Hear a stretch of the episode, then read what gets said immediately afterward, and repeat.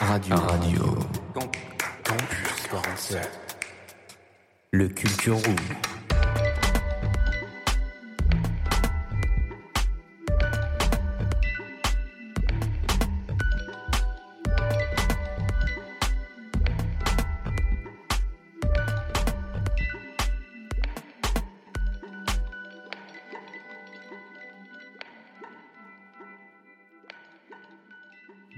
Bonsoir à tous et bienvenue sur Radio Campus 47.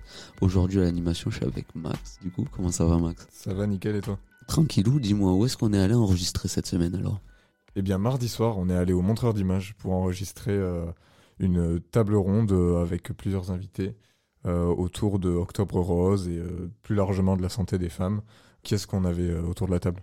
Euh, ben, Il y avait Mathilde Autré qui représentait le planning familial, euh, Jérôme Descargues qui est euh, médecin, enfin chirurgien gynécologue euh, à L'hôpital. d'Agen, et euh, Marielle et Evie qui représentaient le BDE de DCG, euh, une filière un peu comptabilité euh, au lycée Jean-Baptiste de Baudre.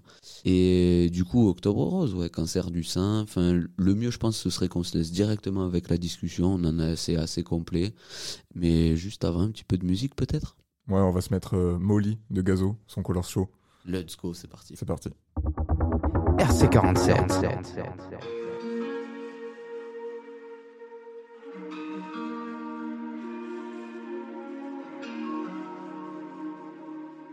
Pas mal like gangsta. Hold on. Ça me fait du bien mentalement. Hey. Ça me fait du bien mentalement, mentalement. Ça me détruit physiquement. Coder médicaments, capons, comme si j'avais pris mon lipoxy. Je peux plus faire un effort, donc je tape des têtes d'enterrement, terrement, mais je pourrais te baiser à mort, à mort, mais j'ai peur que si t'as des sentiments, on se voit plus qu'une fois par mois. Tu te mettais déjà nu, parce que je suis fonce déjà vous, même si t'es possédé, j'assume, je suis pas tout seul, c'est pareil, il faut que je taille à son insu. Enfin la grossesse, les insultes, il faut un million par mois, pour l'instant c'est pas carré, j'ai même pas le million d'abonnés, la compte tu me fais bien marrer, j'aurai jamais le temps pour toi, je pourrais te faire devenir taré, si on le fait une heure par mois, c'est obligé que tu voudras, personne te ken à part moi. Eh, ça me fait du bien mentalement, mentalement, ça me détruit physiquement. Eh, eh. Coder médicaments, camons, comme si j'avais pris mon lipoxy. Je peux plus faire un effort, donc je tape des têtes d'enterrement, terrement, mais je pourrais te baiser à mort, à mort, mais j'ai peur que si t'as des sentiments, on se voit plus qu'une fois par mois. Hey. Oh. Eh. Oui. Eh. Eh. Je peux plus faire un effort. Eh. Eh. Brr. Pas mal like gangsta. Hey.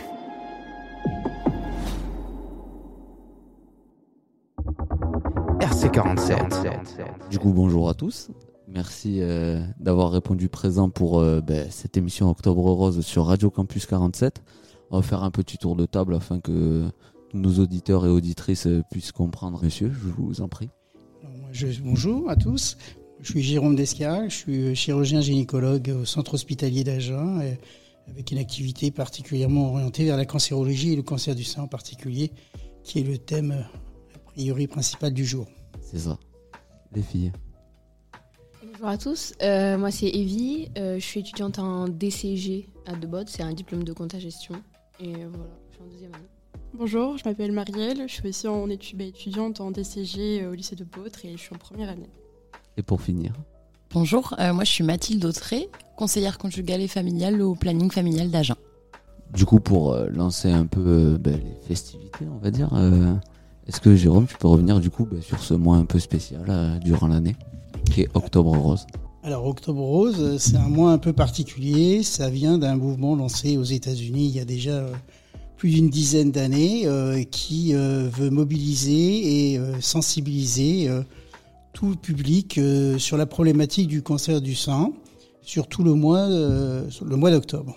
Le cancer du sein, c'est quand même le premier cancer chez la femme, puisqu'il va toucher une femme sur huit. C'est quelque chose de très fréquent. Ça reste malheureusement la première cause de mortalité par cancer chez la femme même si le taux de guérison euh, est supérieur à 90%, surtout lorsqu'il est dépisté tôt, mais ça reste un vrai problème de santé publique. L'importance du dépistage est absolument primordiale dans la prise en charge du cancer du sein parce que plus il est dépisté tôt, plus les traitements sont limités et peu mutilants, et plus on a de probabilité de euh, guérir nos patientes. D'où l'importance du dépistage et de la sensibilisation de tout le monde à cette problématique puisque au jour d'aujourd'hui, malgré l'accès quand même relativement euh, facile en France euh, du dépistage et la présence d'un dépistage organisé, on a à peine une femme sur deux qui se fait dépister, et malgré euh, tous nos efforts et toute la mobilisation de tout le monde. C'est à quel âge à peu près qu'on commence à se faire dépister? Alors le dépistage du cancer du sein, à quel âge? Le dépistage du cancer du sein, il s'organise de, deux façons principales. Il y a le dépistage organisé et le dépistage individuel. Le dépistage organisé s'adresse à toutes les femmes entre 50 et 75 ans, toutes femmes sans aucune distinction. Et dans le cas du dépistage organisé, elles reçoivent une invitation directement par la caisse d'assurance maladie qui leur permet de bénéficier d'une mammographie prise en charge à 100%, sans avance de frais, donc ça facilite l'accès à toutes ces femmes qui vont avoir cette mammographie. Donc on les relance, donc elles sont sensibilisées, elles ont un acte qui est gratuit, sans avance de frais, et cet acte en plus bénéficie d'une double lecture, parce qu'en fait on sait que c'est un examen qui n'est pas toujours facile à interpréter, et pour éviter de louper un cancer du sein, il y a systématiquement un deuxième radiologue qui va relire le cliché, et on sait qu'en moyenne on va rattraper 5% d'examens qui auraient été normal et qui finalement sont classés euh, anormales, justifiant au moins d'examens complémentaires. Est-ce que maintenant, euh, à titre peut-être de mari, vous trouvez que c'est assez tôt? C'est le deuxième point, ça c'est le dépistage organisé. Le dépistage organisé s'intéresse à la tranche d'âge où il y a le plus de cancer du sein, 50-75 ans. Et comme je vous ai dit tout à l'heure, malheureusement, dans cette tranche d'âge où, il y a le plus de risques, où on mobilise énormément d'énergie et d'argent, parce que c'est de l'argent public, on touche... Euh, alors dans Lot-et-Garonne, on est euh, mieux que la moyenne nationale, puisqu'on a un taux qui est supérieur à 60%, alors que la moyenne nationale, je crois, est autour de 52%. Quand le garonne on est un peu mieux, mais ça reste quand même euh, que 6 sur 10. Donc, euh, on, développe toute une énergie sur cette tranche d'âge. Mais à titre individuel, il est recommandé de commencer le dépistage à partir de 40 ans, déjà même avant par un examen clinique annuel dans son suivi gynécologique. À partir de l'âge de 25-30 ans, il faut se faire palper les seins une fois par an, de façon générale. Et on peut commencer dans la population générale à faire des mammographies à partir de 40 ans. Le cas particulier des patientes qui ont des antécédents dans leur famille, c'est très fréquent puisque vu que ça touche une femme sur huit, autant dire que dans quasiment toutes les familles françaises, il y a un cancer du sein.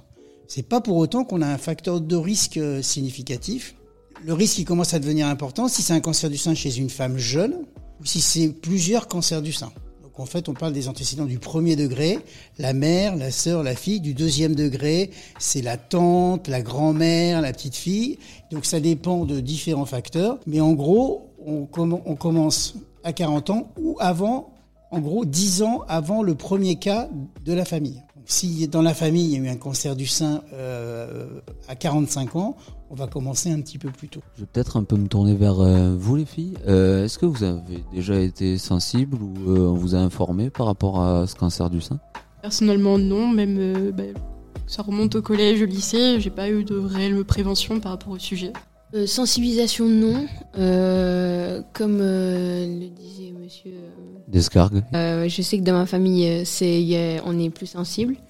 Euh, donc euh, oui, il y a eu euh, le cas où, j'ai connu ce que c'était, mais sensibilisation, on, m'a jamais, jamais j'ai eu de prévention à ce sujet ou autre. Et toi, Mathilde, vu que c'est ton quotidien de prévenir et informer, peut-être, est-ce que toi, c'est un sujet auquel tu as tendance, à, pas à rabâcher, mais à peut-être alarmer sur certaines femmes qui peuvent se plaindre de douleur ou je sais pas? À titre personnel, dans des animations de prévention, j'avoue que c'est pas un sujet prioritaire. Après, on invite, euh, enfin, dans nos animations, le but c'est aussi de pouvoir s'approprier son corps et, avoir de l'accès à l'information sur ce qui se passe et en termes de ressenti et, de tout ce qui pourrait paraître anormal euh, et d'orienter les personnes vers euh, soit des sources d'infos, soit carrément des professionnels s'il y a quelque chose qui paraît anormal. Mais c'est vrai que à titre perso, je fais pas de sensibilisation spécifique sur, sur le cancer du sein. Non. Moi, j'aimerais bien poser une question parce qu'Octobre Rose, on en entend parler. Tout le monde entend parler d'Octobre Rose, mais finalement, euh, pas grand monde sait ce qu'il y a derrière. Et euh, ce que je trouve un petit peu gênant pour euh, m'impliquer dans énormément d'actions d'Octobre Rose, c'est qu'on fait énormément de com. On vend beaucoup de goodies, d'activités étiquetées Octobre Rose. On fait des soirées dans les bars, alors que l'alcool est le principal facteur de risque. Enfin, on fait beaucoup d'animations. Et en fait, quand on interroge les gens, une fois qu'ils sont sortis d'une activité dite Octobre Rose, quelle est l'information derrière? Souvent, bah, il n'y en a pas. Du coup, la question, c'est. C'est justement quel, quel, quel, retour vous avez? Parce qu'en fait, euh, nous, on dépense beaucoup d'énergie. Et en fait, quand on regarde l'impact de, l'information réellement passée, on est assez déçu. À titre personnel, nous, on est, on est un peu actifs sur les réseaux sociaux. Ce qu'on voit pas mal passer, ce qu'on peut souvent repartager, ça va être des guides d'autopalpation ou d'auto-analyse euh, du sein, euh, selon s'il y a une forme qui se modifie. Mais enfin voilà, après, plus que ça, euh, j'avoue que je sais, je saurais pas trop encore. Vous les filles, vous avez déjà été conviées peut-être à des événements de ce type Non, jamais convié à ce genre d'événement, mais effectivement avec la montée des réseaux sociaux, euh, de plus en plus, on, voit euh, à quoi ça correspond, etc. Mais c'est vrai qu'il y a, y a toute une, hype sur ça, euh, comme si c'était un peu trop médiatisé et on voit moins le sens. Mais derrière, je pense qu'il y y a, pas mal d'influenceurs qui. Moi, je parle d'influenceurs, mais il y a pas mal d'influenceurs qui peuvent transmettre ce message de savoir vraiment concrètement ce que c'est, etc. Et et euh, du coup, ben, les influenceurs là que tu as l'air de décrire, qu'est-ce qui relaie peut-être du coup durant ce mois qui te titille plus l'oreille? Mais ça va être sur euh, des, euh, des, cours d'autopalpation, etc. que, que repostent ou même. J'ai l'impression que c'est le côté pragmatique mm. du truc de se l'auto-faire, c'est indirect, ça peut être vite, pas évacué, mais vite faisable en fait. Est-ce que les euh, opérations qui sont mises en place ou auxquelles euh, du coup il y a beaucoup d'argent qui est déboursé comme euh, vous dites, elles sont un peu sous cette méthode ou ça reste un peu comme des conférences ou je sais pas? Non, il y a beaucoup d'animations, ne serait-ce qu'Octobre Rose, les marches d'Octobre Rose, il y a des marches tous les week-ends dans différents endroits. Euh, euh, il y a dix fois plus de monde aux marches. Il y a eu, euh, il y a eu une activité par le, le, comité de cancérologie, par exemple. Il y a eu des défilés de mode. Il y a eu deux défilés de mode où il y a des patients qui ont défilé.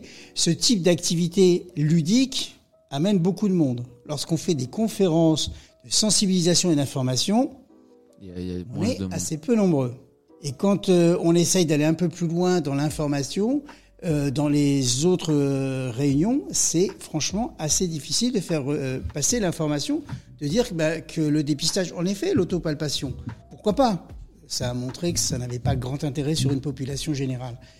Mais la mammographie, c'est juste primordial. Et ces informations-là, elles ne passent pas. Est-ce que peut-être que vous avez dit que c'est à partir de 50 ans que c'était entièrement remboursé? À partir de 50 ans, on a l'invitation et c'est non seulement c'est pas remboursé, mais c'est en tiers payant. Avant, c'est entièrement remboursé. Enfin, c'est ah, remboursé par la Sécu. Mais c'est la Sécu, c'est-à-dire qu'il y a 65%, plus la mutuelle, faut faire l'avance de frais, etc. Donc, je, euh, me dis que c'est peut-être justement des éléments qui pourraient aller dans le sens euh, ben, des vies, euh, où en fait, cette information, titre personnel, je sais pas si je l'avais, et je me dis, est-ce que vous, ça, c'est remonté à vos oreilles que ben, même là, dès l'heure actuelle, c'est des démarches que vous pouvez faire de votre côté Ou euh, ben, justement, c'est un peu une espèce de flou euh? Moi, personnellement, de mon côté, oui, non, c'était plutôt flou. Comme j'ai pas eu beaucoup de, bah, de, prévention, même de sensibilisation à ce sujet, euh, je savais pas du tout que c'était remboursé par la Sécu. et on m'a jamais informé de comment faire pour faire la démarche ou quoi que ce soit, en fait pour essayer peut-être de nourrir un peu la discussion, moi j'aimerais bien qu'on parle des menstruations quand on a écrit euh, du coup le conducteur de l'émission avec euh, notre collègue Solène et Max ici présent, euh, en fait, on savait pas dire si c'était encore tabou les règles. Oui et non. on, a, on a répondu, le planning et d'autres assos aussi, à, un appel à projet sur la précarité menstruelle qui regroupe plusieurs, plusieurs choses. On va dire d'une part la précarité au sens très concret du terme, le fait que avoir ces règles coûte très cher euh, aux personnes menstruées, euh, de par le coût de, des protections en fait. Est-ce que tu peux donner des exemples peut-être? Des exemples de prix? Alors là, euh, je pourrais te fournir des chiffres que je n'ai pas en tête, je n'y ai pas pensé, j'en suis désolée, Non, mais, de euh, ça représente beaucoup d'argent sur une Peut-être à vie de... titre personnel par mois ou le prix d'un paquet de serviettes je sais Alors, pas. Ça dépend de ce qu'on choisit d'utiliser et des marques euh, différentes, mais euh, ça peut facilement représenter plus de 10 euros par mois, euh, ce qui est beaucoup. Si, si c'est pas trop ça. Ouais, ben, en plus, euh, on a parlé il y a pas longtemps de précarité étudiante. Et je pense que si à un moment donné, ben, on force des jeunes à faire ce choix, c'est là où on a peut-être loupé quelque chose, j'ai l'impression. Ouais. Donc ça, c'était le, pan, on va dire, euh, financier de ce que ça représente, les règles. Et euh, il y a tout l'aspect, effectivement, euh, tabou, stigmatisant, on n'en parle pas. Il y a des personnes qui ne vont, par exemple, pas en, cours de sport ou qui ne sortent pas quand elles ont leurs règles parce que douleur, parce que honte, potentiel de se tâcher. J'entendais, j'ai eu des témoignages de personnes qui me disent qu'elles n'osent pas, ne serait-ce que changer leur serviette dans les toilettes du lycée ou du collège parce que ça fait du bruit quand on l'enlève, scratch, et donc tout le monde sait qu'on a, on est en train d'avoir ses règles. C'est, ça paraît débile un peu, mais en fait, c'est vraiment, c'est vraiment dur pour, euh, pour certaines personnes parce qu'il y a un tabou autour de ça et que c'est considéré comme euh, sale d'avoir ses règles Alors que c'est la nature. alors que c'est la nature. Et puis, euh, je sais plus ce que je voulais dire, ça reviendra. Solène avait mis un truc un peu sur la table, comme quoi en fait c'était une charge mentale de devoir s'organiser. Et puis là, ce que tu viens de dire par exemple sur l'exemple des serviettes, euh, est-ce que, euh, Jérôme, vous pensez qu'il y a des répercussions mentales dues à la charge que c'est ben, d'être une femme? C'est une charge mentale d'être une femme et de vivre, euh, je dirais, le cycle, la menstruation, la contraception. La contraception, elle est gérée en majorité par les femmes. En tout cas, la charge mentale, au final, c'est quand même les femmes qui vont la gérer. Les hommes, ils peuvent s'en dédouaner, les femmes, elles peuvent pas s'en dédouaner.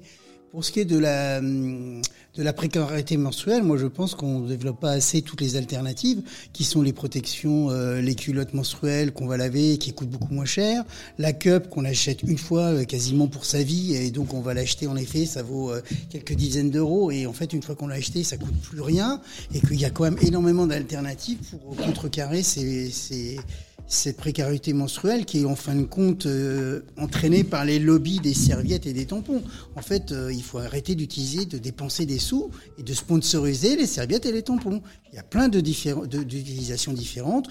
Il y a la plupart des femmes qui prennent une contraception. Il suffit d'enchaîner la plaquette et de supprimer ces hémorragies de privation qui sont des fausses règles qui servent à rien que faire plaisir aux femmes et à faire plaisir aux vendeurs de serviettes et de tampons. On va faire des économies, on va moins polluer la planète. Il y a une, différentes façons d'aborder le problème.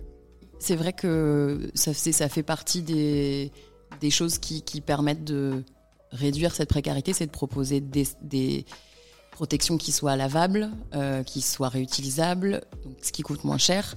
La difficulté, mais ça se démocratise de plus en plus, c'est de, ben, de bien vouloir les utiliser, de savoir comment ça marche, de savoir où est-ce que je peux m'en procurer sans trop de galères. Euh, on commence à trouver des euh, culottes menstruelles en supermarché, un petit peu des cups aussi. Il y a euh, cinq ans, c'était pas le cas. Euh, ça coûte un certain prix et c'est pas accessible pour tout le monde et l'utilisation est pas euh, est pas forcément euh, la même pour tout le monde. Il y a des personnes qui qui sont pas à l'aise avec l'idée de rincer une culotte pleine de sang tous les soirs euh, ou de mettre les doigts à l'intérieur du vagin. Euh, la cup, il faut avoir euh, un, un lavabo à côté de soi pour pouvoir la vider, la rincer, la remettre. Donc ça paraît rien, mais c'est plein de petites choses qui peuvent faire que ben, le, le passage d'une protection, d'un type de protection à un autre, euh, peut mettre un peu de temps, peut être pas évident, ou même euh, bah, sera pas choisi du tout euh, parce que ça correspond pas aux besoins des personnes sur leur quotidien. Et donc ça, voilà, ça se développe, mais c'est pas toujours aussi évident. Parce qu'on en parle beaucoup trop tard. Ouais. On en fait, en fin de compte, les jeunes filles, au tout début de leur menstruation, on ne parle pas des différentes alternatives. On parle, Plus en plus. Donc en fin de compte, euh, c'est sûr que quand on doit le découvrir après, c'est toujours un peu plus long, un peu plus laborieux. Et en fin de compte, avec un discours un peu plus euh, positif. euh, voilà. Menstruation, on a des menstruations, voilà, c'est pas grave. Vous en pensez quoi, vous, les filles? Personnellement, je, suis, d'accord avec le fait qu'il y ait des alternatives euh, au niveau euh, des serviettes ou des tampons, mais euh, en soi, c'est moins cher au niveau de l'investissement à long terme. Mais c'est pas moins cher sur le coup. Parce que quand on est étudiant, enfin là moi je parle de mon cas perso, mais quand on est étudiant et qu'on est vraiment très proche de ses sous, qu'on compte le moindre centime qu'on dépense, euh, dépenser 50 balles dans deux culottes pour pouvoir même pas faire les 5 jours de règles qu'on a, euh, parce que euh, une culotte c'est euh, 8 heures d'absorption. Il me semble qu'on a 5 jours d'absorption, donc le calcul au niveau, bah, il est pas bon. Et donc euh, 50 balles dans, dans un mois d'étudiant pour, pas, pour même pas faire tout notre cycle, entre guillemets, ça me paraît vraiment cher payé pour, pour l'instant. Après, oui, sur le long terme, c'est moins cher, mais sur le moment, il faut pouvoir avoir les nécessaires pour avancer euh, l'investissement. On a un peu parlé aussi de contraception, vous l'aviez évoqué Jérôme. Euh, en ce moment, il y a la pilule, qui se développe pour euh, les hommes. Euh, J'ai l'impression que vu que euh, c'est des recherches qui vont être euh, poussées par des hommes et qu'il y a bien sûr, euh, non là en ce moment, ben, on n'est pas trop sûr parce qu'il y a des effets secondaires. Du coup, ils vont aller au bout de la démarche pour voir euh, parce que c'est fait par des hommes pour des hommes jusqu'à où ils vont amener le truc. Du coup, j'ai l'impression que c'est un peu ça euh, l'aspect menstruel. Les tests sur la pilule masculine, et je parle sous le contrôle euh, d'un médecin, mais ils sont, ils sont faits depuis des années et des années. Et il n'y a pas grand-chose qui empêcherait qu'elle existe, en fait, euh, si ce n'est les mêmes effets secondaires euh, quasiment hein, que ceux pour les, Les femmes, que ouais. prennent les femmes. C'est plutôt notre société qui est pas hyper prête à l'idée que euh, les hommes euh, partagent la charge mentale de la contraception.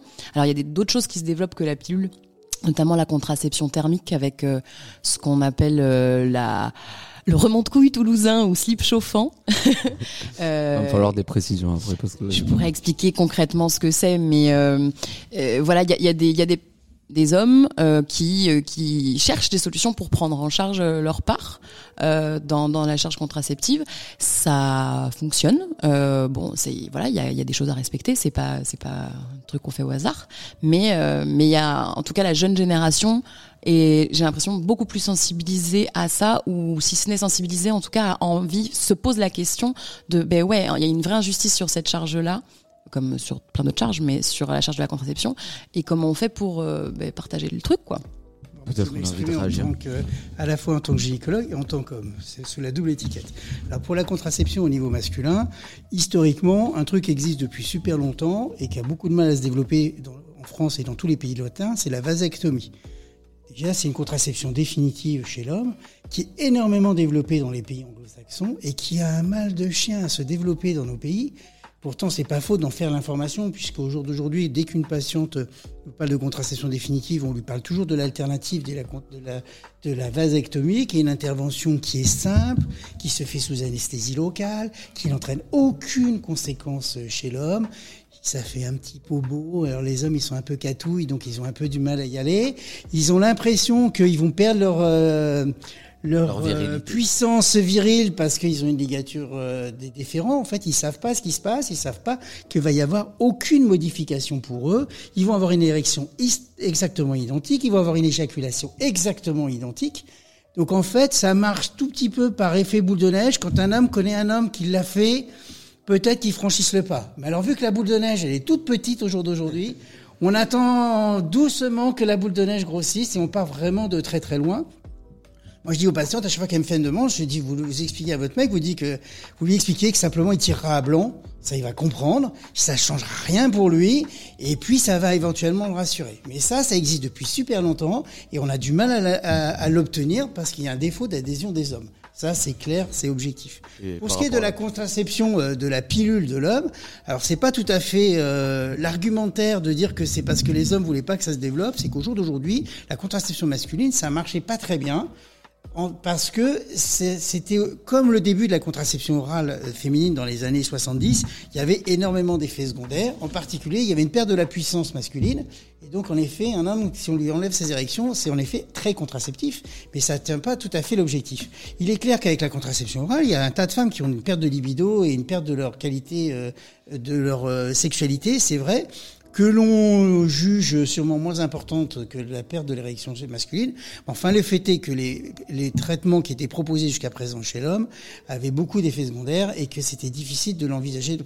Depuis peu, il y a enfin une contraception masculine qui est au point, avec une double injection, enfin qui est euh, qui est réellement fonctionnel, objectivement. Maintenant, ça y est, on a quelque chose. Je vous aurais pas dit ça il y a cinq ans. Ce qu'on avait, euh, il y avait tellement d'effets secondaires qu'en fait, on sait très bien. Déjà, les hommes sont pas chauds pour faire la contraception. Si en plus ils ont des effets secondaires, c'est sûr qu'ils vont pas le faire. Là maintenant, on a enfin une contraception qui est euh, qui est bien tolérée, qui a des effets secondaires, mais de façon très raisonnable, qui peut être développée. La question que je que j'ai moi, c'est quelle est la position des femmes par rapport à la contraception masculine? Je m'explique, c'est-à-dire que euh, l'homme dit qu'il prend la pilule, mais en fait il la prend pas. Qui va payer la conséquence? C'est la femme qui va se retrouver enceinte. Et donc je ne suis pas sûr que toutes les femmes vont accepter de se débarrasser de cette charge dans un couple stable, bien sûr, mais dans une autre situation, le problème, c'est que ça existe dans l'autre sens. Hein. Il y a des hommes euh, qui euh, se retrouvent, euh, j'allais dire, un peu coincés par des femmes qui disent ah ben je prenais la pile, mais finalement je la prenais pas. Euh, mais ils ont toujours cette position de dire bah puisque c'est ça, tu vas assumer, je pars en courant. la femme, elle ne pourra pas le faire. Et donc, en fin de compte, on a une, un déséquilibre de la charge contraceptive. Et donc la réserve que j'ai, c'est que c'est pas forcément, c'est une solution qui est pas assez développée, qu'il va falloir développer, mais ce n'est pas la solution qui va résoudre tous les, problèmes. Est-ce que peut-être c'est important de le rappeler aussi que ben, un avortement, ça entraîne des complications au niveau peut-être de la fertilité. Non, non, euh, une interruption volontaire de grossesse n'entraîne pas de complications euh, particulières si c'est euh, géré correctement. la principale complication, c'est d'avoir à subir un, événement qui n'est jamais très agréable à vivre, quoi qu'on en dise.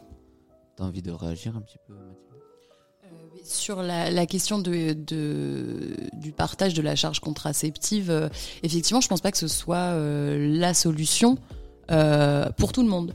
Maintenant, euh, se demander ce que les femmes en pensent de partager la charge, ça va dépendre euh, ben, des personnes, des situations des personnes et de ce dont elles ont envie avec euh, un partenaire ou plusieurs, peu importe, mais en tout cas que le choix puisse être puisse exister. Là actuellement, le choix il est très très très restreint et il fait peser la grande majorité de la charge contraceptive sur les femmes. Si on pouvait avoir, on va dire, une offre à peu près égale de, de, moyens de contraception pour les hommes et pour les femmes, le choix serait réellement existant. À aujourd'hui, il l'est pas. Euh, et par rapport à l'IVG, effectivement, alors les conséquences d'une contraception euh, qui serait qui serait inefficace pour X raisons, euh, parce qu'aucune contraception n'est efficace à 100%, parce qu'elle a été mal prise, parce qu'elle a été oubliée, parce que la vie fait qu'on n'est pas parfait et on l'oublie aussi. Euh, effectivement, il n'y a pas, il y a vraiment ce truc à, à, à descendre qui est que l'IVG est forcément traumatisant, euh, entraîne des complications sur euh, des projets de grossesse euh, plus tard. C'est pas vrai. C'est absolument faux. Euh, la vérité, c'est qu'il peut y avoir des complications quand on a un IVG, mais qui sont au même titre que tout autre acte médical. Euh, et que si on veut un jour euh, avoir des grossesses suite à une IVG, c'est possible dans, dans l'absolu. Il n'y a pas. Voilà. Et effectivement, le fait que ce soit euh, pas très, un moment pas très agréable, j'en conviens. mais, mais tant qu'on a eu le choix de pouvoir le faire. on a parlé de charge mentale jusqu'à maintenant. Est-ce que je sais que pour en avoir un peu parlé autour de moi avant de venir, euh, j'avais vraiment l'impression que c'était un step ultime de la souffrance féminine, euh, l'interruption volontaire de grossesse. Est-ce que, euh, en fait, je me suis demandé si, bah, déjà qu'il y a tout ce travail avec les règles au quotidien et que, du coup, pour en avoir parlé avec Solène et d'autres personnes qui sont proches à moi, bah, c'est un poids qu'on peut pas nier. Du coup, si en plus de ça, eh ben, tu dois penser à mal que ça va faire et tout. Est-ce que ça. Enfin, je sais pas si ça rajoute. C'est un tout, en fait, j'ai l'impression. Est-ce que euh, vous, les filles, par exemple, euh, c'est des questions qui vous travaillent au quotidien en tant que jeune femme? C'est pas des questions auxquelles euh, j'ai pensé ou je vais penser directement. Si par exemple, est-ce que j'ai une appréhension de, de ça Pour l'instant, je me contente, je pense, des problèmes de base. Et peut-être que le jour où ça va arriver, si ça arrive, euh, là, je me dirais, euh, ouais, je l'avais pas vu comme ça, ou euh, peut-être que je l'appréhendais ou pas, euh, j'en sais rien. Mais non, c'est pas une question auquel euh, je pense euh, directement. Je pense que pour être très grossier, ce que je me disais dans ma tête, c'est plus dur d'être une maman qu'un papa, dans l'absolu. Je pense que les femmes sont plutôt impliquées dans leur sexualité, dans les conséquences éventuelles de leur sexualité, et que les hommes sont beaucoup plus euh, détachés des conséquences éventuelles. Euh, euh, je dirais pas irresponsables, mais euh, détachés tout simplement, que euh, toute activité sexuelle peut entraîner des conséquences autres que le désagrément de se faire jeter. Mais il y a des maladies sexuellement transmissibles, il y a la grossesse, il peut se passer pas mal de choses. Que les femmes, elles sont physiquement et naturellement beaucoup plus, je dirais, impliquées dans ça, et elles peuvent pas s'en dégager, alors que les hommes, bon, toute personne peut venir au planning familial, qu'elle soit majeure, mineure, euh, fille, garçon, peu importe le genre, peu importe, l'orientation sexuelle, pour avoir de l'information, de l'écoute et de l'orientation sur toutes les questions de vie affective, sexuelle, relationnelle. Donc, euh, effectivement, la plupart du temps, encore que euh, les personnes qui viennent me rencontrer ou rencontrer mes collègues sont dans une situation où il y a eu une prise de risque et où bah, il y a des potentielles conséquences, on- donc on les accompagne euh, pour donner des informations sur, euh, sur ce qui se passe concrètement, ce qui s'est passé et ce qui est possible de faire en fonction du choix de la personne, de ce qu'elle souhaitera faire. Mais sinon, on peut aussi euh, nous contacter juste pour avoir des infos. Euh, je suis pas sûre de savoir comment ça ça marche ou où aller si un jour euh, il m'arrive tel truc. Je, prends un exemple un peu Bateau. Ouais, un peu bateau. euh, le nombre de, de personnes que je reçois qui, qui viennent pour euh, justement euh, un test de grossesse, euh, qui viennent faire un test de grossesse chez nous et qui en fait n'avaient pas compris euh, à quel moment il y avait un risque de grossesse, euh, qui n'avaient pas su, qui n'avaient pas eu l'info de savoir ce qu'était le cycle menstruel, comment il fonctionnait, à quoi, il servait. Ben en fait, si on a, si on donne pas aux personnes le moyen de s'informer, ils peuvent pas deviner. Euh, les risques. Donc nous, on travaille sur la réduction de ces risques en informant les personnes et en les orientant au mieux. Euh, et, et ces questions-là, euh, elles peuvent être données euh, autant aux femmes qu'aux hommes que aux autres personnes, quoi. Vous les filles, vous aviez connaissance euh, du planning familial? Euh, oui, pour ma part, oui, oui, j'ai été informée dès le collège par rapport à tout ça et euh, il n'y a eu aucun problème. Ouais, je voulais rajouter que justement, euh, je pense que notre génération euh, a plus euh, eu de prévention sur justement euh, tout ce qui est menstruation, etc. pour, euh, pour les femmes, euh, même contraception ou, autre, parce que euh, on a un peu plus pris en considération ce problème. Et donc nous, même dès le collège, on avait le planning familial qui venait, qui nous expliquait toutes sortes de contraceptions qu'on pouvait avoir, les, les, les menstruations, etc. Et donc je pense que notre génération est plus, plus informée que la génération d'avant et ça peut peut-être aller que en s'arrangeant. Dans le bon sens. Manifestement, les garçons ont séché les cours. Est-ce que vous pensez qu'une fille, elle a toujours le droit de pécho? Est-ce que tu parles de la différence de perception qu'on a sur euh, entre un garçon qui pourrait avoir plein de conquêtes et une femme qui aurait plein de conquêtes? Peut-être que c'est ça. Ce que je constate, c'est que souvent une fille qui pécho grave, c'est une pute, et un mec qui pécho grave, euh, il est trop stylé, quoi. C'est encore euh, un fait, tu penses, Evie?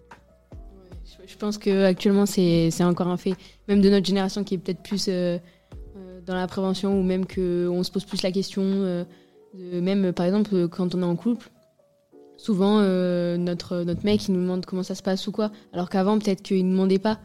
Et, et donc ouais aujourd'hui je pense que c'est encore là au fond même les gens qui le disent pas mais on sent que que c'est là que quand, vraiment une fille elle peut changer de mec comme d'une chemise comme on dirait euh, c'est moins bien vu que euh, qu'un mec qui le fait quoi. Est-ce que après c'est peut-être un problème de longévité? Ça fait longtemps qu'il y a ça dans la tête des gens. Et là, vu que c'est en train de prendre un tournant, euh, moi pour moi une pute, c'est autant une fille qu'un garçon. Est-ce que euh, du coup, Moi, je il y a des retours médicaux Moi, je, moi, je là-dessus? parlerai surtout avec mes cheveux blancs. Et, et je peux peux vous dire que ça évolue dans le bon sens quand même. Euh, en effet, on est loin d'être arrivé euh, à l'objectif. Ça, c'est à peu près le même niveau que la contraception masculine. On est à peu près au même niveau. On n'est pas dans la préhistoire, mais pas loin. Euh, mais franchement, ça évolue euh, très favorablement. Et les femmes, de plus en plus, assument leur sexualité, assument euh, leur vie euh, diverses et variées. donc euh, beaucoup plus. Euh, de là, dans notre société, c'est encore euh, mal vu, mais quand même déjà beaucoup moins qu'il y a 20 ans. Il y a encore beaucoup de jobs à faire, mais je pense qu'on va quand même dans le bon sens. Peut-être que dans 20 ans, on sera pas trop mal. On l'espère. Euh, Je pense que ce sera plus de 20 Euh, ans, mais bon. 15%, quoi. Vous avez parlé de sexualité. euh, Alors, je crois que c'est la première question qui m'est venue en tête quand euh, on réfléchissait. Est-ce que le sexe c'est toujours tabou en fait? Je- En fait, pour moi, plus on parle euh, franchement de quelque chose, au mieux on est informé dessus et au plus on réduit les risques en fait. Est-ce que il y a des gens peut-être qui viennent te voir à toi Mathilde et qui ont ben, justement euh, cette envie d'avoir des réponses à ce sujet et qui trouvent pas en fait où euh, chercher les réponses? Alors, pour les personnes qui viennent nous rencontrer, euh, bah, elles ont déjà fait le chemin. Donc même si euh, l'idée d'en parler peut me mettre un peu mal à l'aise, euh, les personnes sont venues. Euh, ce qu'on essaye de développer, c'est plutôt d'autres canaux de communication par lesquels les personnes puissent accéder à l'info si elles sont pas à l'aise. Donc il y a un numéro vert national anonyme et gratuit. Il y a un site sur toute la région Nouvelle-Aquitaine, mais qu'on peut consul- consulter même si on est d'ailleurs, qui s'appelle tonplanatoi.fr, sur lequel il y a plein d'infos et les bonnes. Euh, et, euh, euh, et on peut chatter avec un ou une conseillère du planning, un écoutant du planning euh, pour poser directement ses questions. Pareil, anonyme, gratuit. Euh, donc ça, c'est des biais qui permettent de peut-être si on n'est pas hyper à l'aise de pouvoir de pouvoir le faire. Et après, ce que je constate moi en, en animation, euh, c'est qu'il faut il faut c'est quand même un, un sujet qui pour certains va être euh, hyper euh, hyper abordable et, euh, et au contraire ils ont très très envie qu'on en parle parce que euh, c'est bah voilà on peut enfin en parler quoi. Alors que d'habitude on en parle entre potes ou on se renseigne sur internet et voilà. Et sinon pour ceux que ça met mal à l'aise et ben c'est c'est pouvoir amener ce, ce ce constat-là que la sexualité elle fait partie de la vie et que euh, on peut en parler bien sûr en en réduction des risques, mais aussi de manière positive. Euh, c'est quand même sympa le sexe quand on a envie, en tout cas. C'est la aussi. plupart du temps on le fait pour des, des, des raisons de plaisir, assez peu pour des questions de reproduction. donc euh, donc voilà, c'est pouvoir aborder ces thèmes-là en disant ici vous pouvez poser vos questions et et, et même des fois vos, vos préjugés. Et on, on, on débat autour de ça. Un problème avec le- la sexualité, c'est surtout la pornographie. C'est-à-dire qu'au jour d'aujourd'hui, la plupart des jeunes, le premier contact, entre parenthèses, qu'ils ont avec la sexualité, c'est par la pornographie. Les, les enfants, euh, à 13 ou 14 ans, ils ont tous vu du porno et ils ont une vision de la sexualité qui est limitée à la pornographie, donc qui ne correspond à rien. Donc en fait, on parle de sexe, mais sans parler, on ne parle pas de la physiologie, de comment ça marche, on ne parle pas de plaisir, on passe de son côté, j'allais dire plutôt un peu obscur. On parle pas d'amour, on parle pas de tendresse, on parle pas d'échange, on parle pas de toute la richesse de la sexualité, et que finalement, on en parle beaucoup sans jamais vraiment en parler. C'est-à-dire en parlant pas ni de l'essentiel, ni du, ni du positif, euh, comme elle vient de le dire. C'est-à-dire, voilà, la sexualité, c'est c'est autre chose et c'est pas ce dont on en parle beaucoup. Moi, souvent, quand j'avais des questions dans ma vie, je me tournais vers mes parents. Et je trouve que c'est pas un sujet familial. Mais heureusement, il y a le planning. Je pense pas que ce soit les parents le meilleur euh, interlocuteur pour parler des sexualités. Pourtant, je suis sûr qu'ils ont la méthode. Oui, non, non, mais, non, mais tout à fait. Non, mais là, là, on a aussi un problème de génération, c'est-à-dire que les parents, par définition, ils sont plus âgés, ils sont dans des générations où les échanges, euh, en particulier sur ce niveau-là, étaient sûrement sûrement moins naturels. Alors qu'il y a des parents qui sont éventuellement à l'aise, mais euh, entre être à l'aise et être à l'aise avec ses enfants, c'est encore une marche de plus. Donc euh, pourquoi pas il y a, il y a- Tu, pe- tu penses que c'est générationnel? Genre, peut-être que nous, avec nos enfants, on n'aura pas ce regard un peu bridé? Si, je, je- si, parce que ça sera vos enfants. Mais déjà, une question de génération. Les générations euh, ont parlé moins facilement des sexualités et encore moins avec ses enfants. Après, c'est la façon dont, de la relation que l'on on a avec ses enfants. Mais euh, je dirais, euh, il y a des choses où je suis pas persuadé que les parents soient les meilleurs interlocuteurs euh, pour échanger nos expériences sur nos vies intimes. Ouais, non, je suis d'accord. Non, je suis d'accord que euh, faut, faut distinguer euh, les, les, les parents de ce qu'ils peuvent nous apporter à ce sujet-là et euh, autres. Et je pense que les parents, euh, bah, c'est ils ont leur aussi intimité. Et en fait, euh, parler euh, de ce sujet avec nos parents sera en quelque sorte avoir leur vision à eux et pas forcément la vision peut-être que nous on peut se faire ou, ou autre.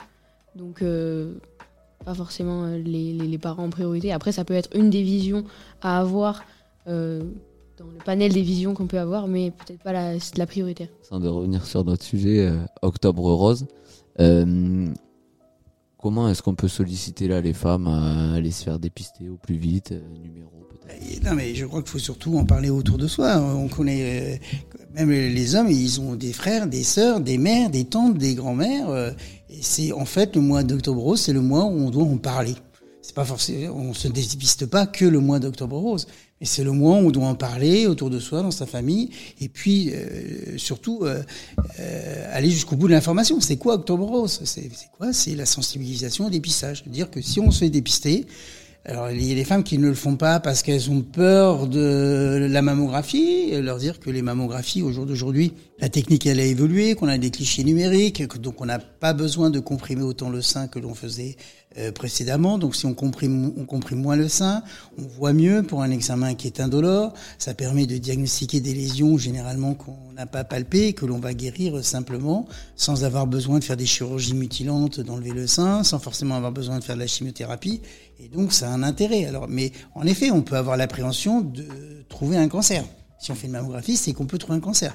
Donc, mais faire l'autruche n'est pas forcément une bonne solution, parce que faire l'autruche, un jour ou l'autre, il va apparaître, et là, on sera dans une situation plus compliquée. Donc il faut en parler, rassurer et, avoir un discours, un discours positif.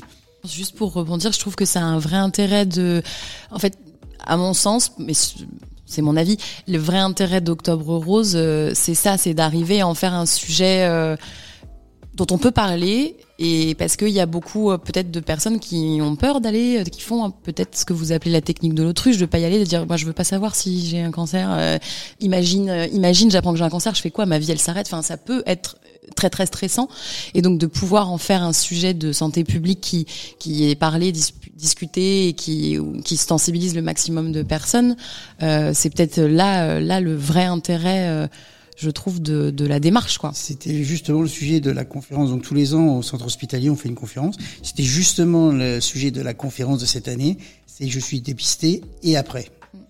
Justement pour que les gens, voilà, qu'est-ce que je vais faire la mammographie, d'accord. Et puis si la mammographie, on dit il y a rien, c'est bon. Deux ans après et s'il a quelque chose, qu'est-ce qui se passe? Et donc c'était le sujet de la conférence pour expliquer aux gens qu'est-ce qu'il allait se passer, quel était le circuit, qui ils allaient rencontrer, comment ça allait se passer, comment on les encadre. Et en fin de compte, c'est on vous, euh, ça a quand même bien évolué la prise en charge. euh, On vous annonce plus le, le diagnostic comme ça sur un coin de couloir. Euh, Il y a normalement des formations, euh, il y a un dispositif d'annonce qu'on appelle, où il y a une prise en charge par un médecin, il y a une prise en charge par une infirmière, on propose une psychologue, une assistante sociale, enfin il y a toute une prise en charge, et qu'en fin de compte, en effet, euh, ça reste néanmoins une mauvaise nouvelle. Soyons clairs, même si on vous dépiste un petit cancer de 3 mm et que c'est de bons pronostics, on reste dans les mauvaises nouvelles. Donc faut, faut être clair. Mais c'est une mauvaise nouvelle qui aurait pu être beaucoup, beaucoup plus pire. Donc en fin de compte, euh, il faut essayer de... Mais nous, en tant que professionnels, on est là pour accompagner les gens. Et euh, on le fait au quotidien. C'est notre job d'annoncer des mauvaises nouvelles, mais des nouvelles nouvelles des- qui vont devenir des bonnes nouvelles. C'est notre Si elle travail peut de se transformer, déjà, euh, on n'est pas trop mal. Non, non, mais voilà, c'est-à-dire que voilà, en effet, vous avez un cancer, mais vous allez guérir. J'aurais une question hyper concrète euh, pour le docteur Descargues. Euh, durant les menstruations, le, souvent, pour beaucoup de personnes, les seins sont plus durs et on sent des, boules un peu de partout qui sont dues aux glandes de ma mère. Et ça, pour en avoir discuté avec euh, des copines, des collègues, euh, bah, c'est hyper flippant. Des fois, on se dit ah tiens, en fait, là, je sens une boule. S'il faut, j'ai un cancer euh, du sein. Bon, ça, ça paraît un peu naïf comme question, mais euh, mais je suis à peu près sûre de pas être la seule à me Mais la poser. Alors quand on se sent une boule, premièrement, on s'énerve pas, il n'y a pas le feu au lac. Alors premièrement, en effet, l'autopalpation, elle a surtout un intérêt, c'est d'apprendre à connaître ses seins. Alors les patients ils disent oui, mais je sais pas le faire et tout, mais c'est pas grave. Il n'y a pas de technique très voilà. avoir l'habitude de palper ses seins régulièrement. On les connaît. On la connaît, cette petite induration-là. On la connaît, cette petite boule-là. Elles les connaissent mieux que nous qui les palpons, de toute façon. Après, il faut savoir que le, le, cet examen des seins, il va changer en fonction du cycle. Et qu'en effet, dans la dernière semaine du cycle, juste avant les règles, les seins, ils sont gonflés, ils sont nodulaires, ils sont douloureux, etc. Ça n'a aucun intérêt. L'examen des seins, ça doit être fait la semaine qui suit les règles, au moment où le sein se dégonfle. Et au pire, on sent une boule. Alors, les seules boules qui nous inquiètent, c'est les boules qui sont dures. Je dis bien dur, c'est pas ferme. Dur, c'est comme un caillou. Donc, soit je sens un caillou dans mon sein, Là, faut peut-être consulter.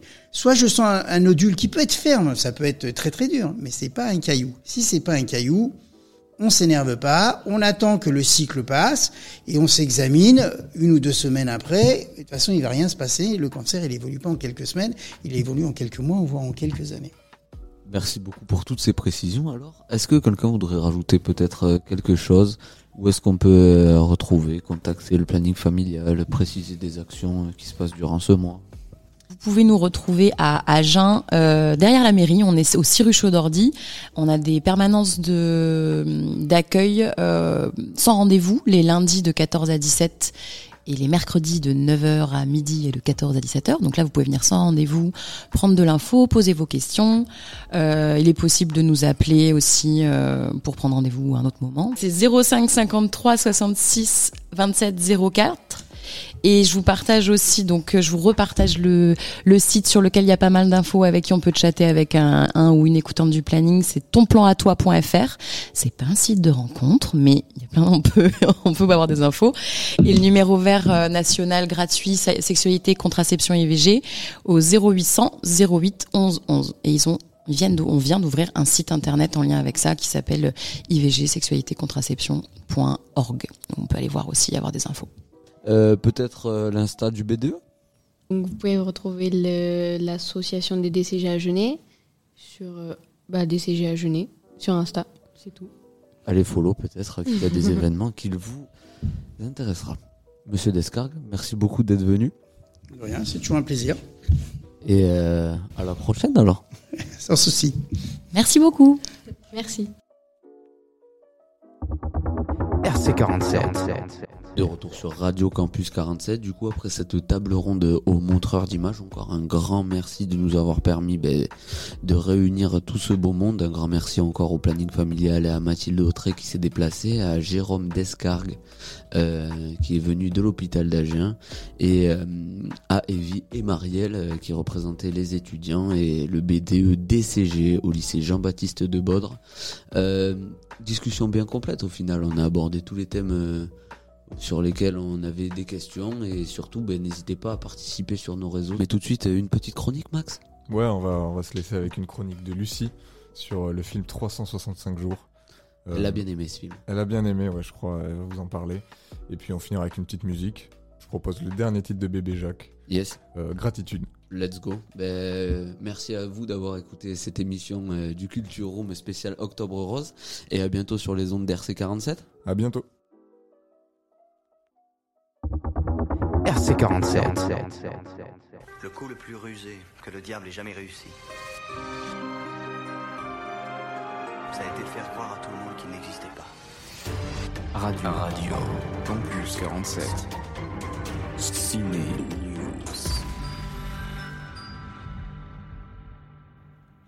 Bonjour chers auditeurs et auditrices et bienvenue dans cette chronique. Ici Lucie et aujourd'hui on se retrouve pour une chronique un peu particulière parce qu'on va parler de pourquoi je n'aime pas le film 365 jours. 365 jours ou 365 dni est un film polonais genré dramatico-érotique qui est sorti en 2020 sur Netflix et qui a été réalisé par Barbara Białowąs et Tomasz Mandes. Désolé mais non, je ne me risquerai pas à prononcer les noms. Il se base sur une trilogie de romans éponymes écrite par Blanka Lapinska. Nous allons parler un peu de son histoire, mais pour plus d'objectivité, je vais vous lire le synopsis officiel. Laura, assistante commerciale en Pologne, effectue un voyage en Sicile avec son petit ami et des amis pour fêter son anniversaire. Elle est kidnappée par Massimo, un mafieux italien qui lui donne 365 jours pour tomber amoureuse de lui. Celle-ci refuse de lui obéir dans un premier temps, puis une relation sadomasochiste s'installe entre les deux personnes. Il s'agit d'un film très érotique qui est comparé au film 50 nuances degrés et qui mêle la romance et surtout le sexe au danger, tout ceci avec un fort penchant sadomasochiste. Ne vous méprenez pas, ce n'est pas ce qui pour moi pose problème. Je suis d'avis que s'il y a bien un endroit où on peut parler tout, c'est dans un film. D'ailleurs, je ne jette pas la pierre à ceux qui apprécient sincèrement 365 jours. Je comprends l'intérêt sexy qu'a une histoire d'amour interdite entre un mafieux et une jeune femme comme les autres, bien que je ne sois pas sûre qu'on puisse qualifier Laura d'ordinaire. Alors pourquoi est-ce que pour moi ce film pose beaucoup de problèmes? On va vivre une immersion dans le film. La première scène du film définit selon moi le cadre dans lequel le personnage de Massimo a évolué. Un cadre particulièrement violent mais aussi empli de valeurs bien ancrées. Valeurs qui déjà n'incluent pas les femmes, bien au contraire. Mais c'est là que c'est intéressant. Comment les réalisateurs vont-ils faire pour y remédier? Est-ce qu'à travers Laura, Massimo va connaître des changements dans sa perception étriquée des choses? On voit déjà qu'il détonne du reste de sa famille, mais malheureusement il est enclin à beaucoup de responsabilités, qui vont lui demander quoi qu'il en soit de s'endurcir. Après une ellipse de 5 ans, Massimo semble s'être habitué à son nouveau rôle après la mort de son père. Il se montre sûr de lui, tout comme Laura d'ailleurs, qui défend elle aussi ses projets avec conviction. Deux enjeux différents et deux personnages similaires au caractère fort. On a un parallèle très intéressant entre nos deux protagonistes, et cela pose d'ailleurs les bases sur lesquelles l'obsession de Massimo se construit. Il consomme des vidéos sexy de Laura sur internet. C'est après une scène qui témoigne du fossé qui se creuse entre Laura et son compagnon qu'on assiste à la première scène de sexe du film. Du côté de la jeune femme, elle satisfait elle-même ses propres désirs avec un jouet vibrant, ce qu'on n'a pas forcément l'habitude de voir dans les films, alors c'est plutôt chouette. Mais du côté de Massimo, c'est là que les choses deviennent problématiques. Jusque-là, on savait qu'il aimait les femmes, seulement on ne se doutait pas qu'il pouvait les traiter comme ça. Après avoir appris quelque chose de contrariant, il décide de se défouler auprès de l'hôtesse de l'air. Beaucoup me diront qu'elle paraît consentante et même contente, or, dans cet acte, il y a tout sauf du respect et de la mutualité. Ça donne une très mauvaise image de ce qu'est le consentement, d'autant plus lorsqu'il s'agit d'une fellation, pratique sexuelle qui pourrait être excitante pour les deux partenaires, mais qui dans ce cas-là ne va que dans un sens, ce que je trouve est très toxique. Je ne sais pas ce que les réalisateurs ont essayé de faire passer, mais tout ce que je sais, c'est que j'ai personnellement vécu cette scène comme une scène de viol qui a été banalisée et très mal utilisée au final. Ils auraient pu exploiter ces images pour faire passer un message contre la culture du viol, seulement ils n'ont fait que la nourrir. Maintenant que vous avez l'état d'esprit dans lequel je me sentais au fur et à mesure du début de ce film, il est temps de cesser de vous raconter son histoire. Je ne veux pas vous spoiler, laissez-moi seulement vous parler du fond du problème du film 365 jours. En soi, ce dont je vais parler est un reproche qui a énormément été fait dans le monde du cinéma et qui fait souvent polémique, alors tout le monde ne sera pas d'accord avec moi et c'est ok.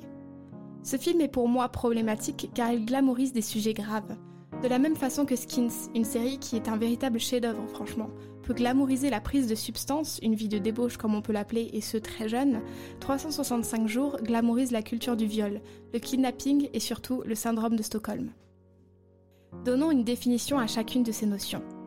La culture du viol, c'est un concept sociologique qui qualifie l'ensemble des attitudes et des comportements qui minimisent, normalisent, voire encouragent le viol. Comme par exemple du coup le fait de montrer à l'écran que lorsque Massimo l'a décidé, l'hôtesse de l'air le fait et aime ça, voire même est reconnaissante, tandis qu'en réalité le sexe sain est un partage mutuel et consenti sur un pied d'égalité.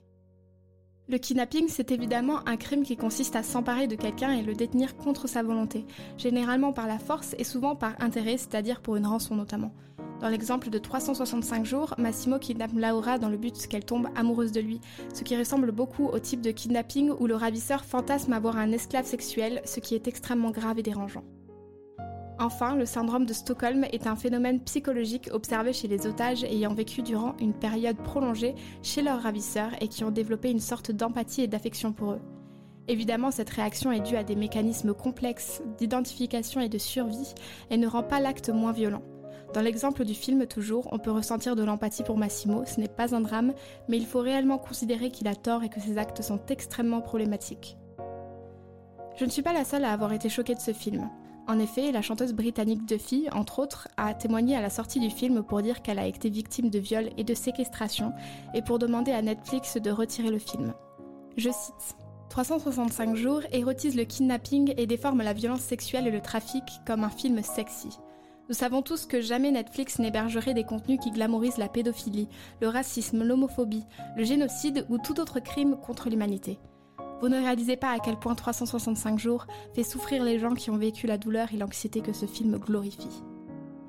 Je suis plutôt d'accord avec elle. Le viol est bel et bien considéré comme un crime, et il est vrai que si demain Netflix sortait un film qui parlait d'un pédophile, sans même prendre la peine de déconstruire ses pensées, ça ferait un énorme scandale qui rendrait tout le monde d'accord. Et vous alors, qu'en pensez-vous? Sur ce, je vous souhaite une bonne journée ou une bonne soirée, tout dépend l'heure à laquelle vous avez écouté cette chronique, et je vous dis à la prochaine pour de nouvelles analyses.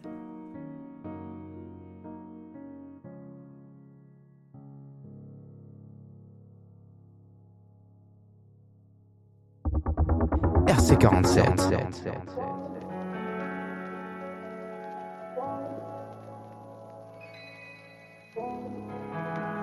Ah, augmente un peu la prod s'il te plaît. Merci de votre patience. Let's go. Check.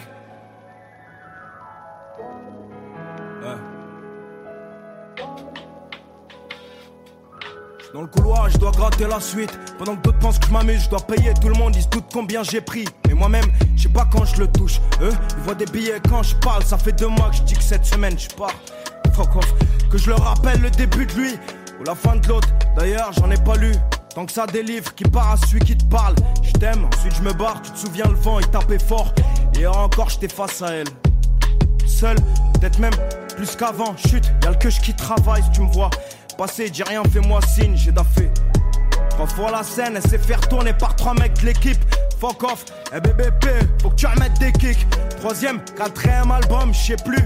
Faut que je remette les gaz, dis tout aux ingés qu'il me reste un dernier 16. Si t'as personne fiable autour de toi, regarde les astres. Sors, souffle. Mais en fait, rentre. Y'a les keufs, et si j'écrivais pour eux une fois en paix, pas des textes remplis de rage. De base, moi je t'aimais, NBO. Baiser, c'est ça le thème. En ça, ça y est, c'est bon, je peux ralasse les baves de Lionel vu que c'est les mêmes que fraîches. Je suis pas fait. Pour me mêler à la foule, c'est un peu comme si j'étouffe. Tu te souviens que t'en avais pas de cons, mais Malish on mettait tout. Et dire que les videurs nous recalaient tous. Je laisse ma meuf avec l'ingé juste pour tester l'équipe. PDP dans un cadre, j'ai plus le temps de faire le con.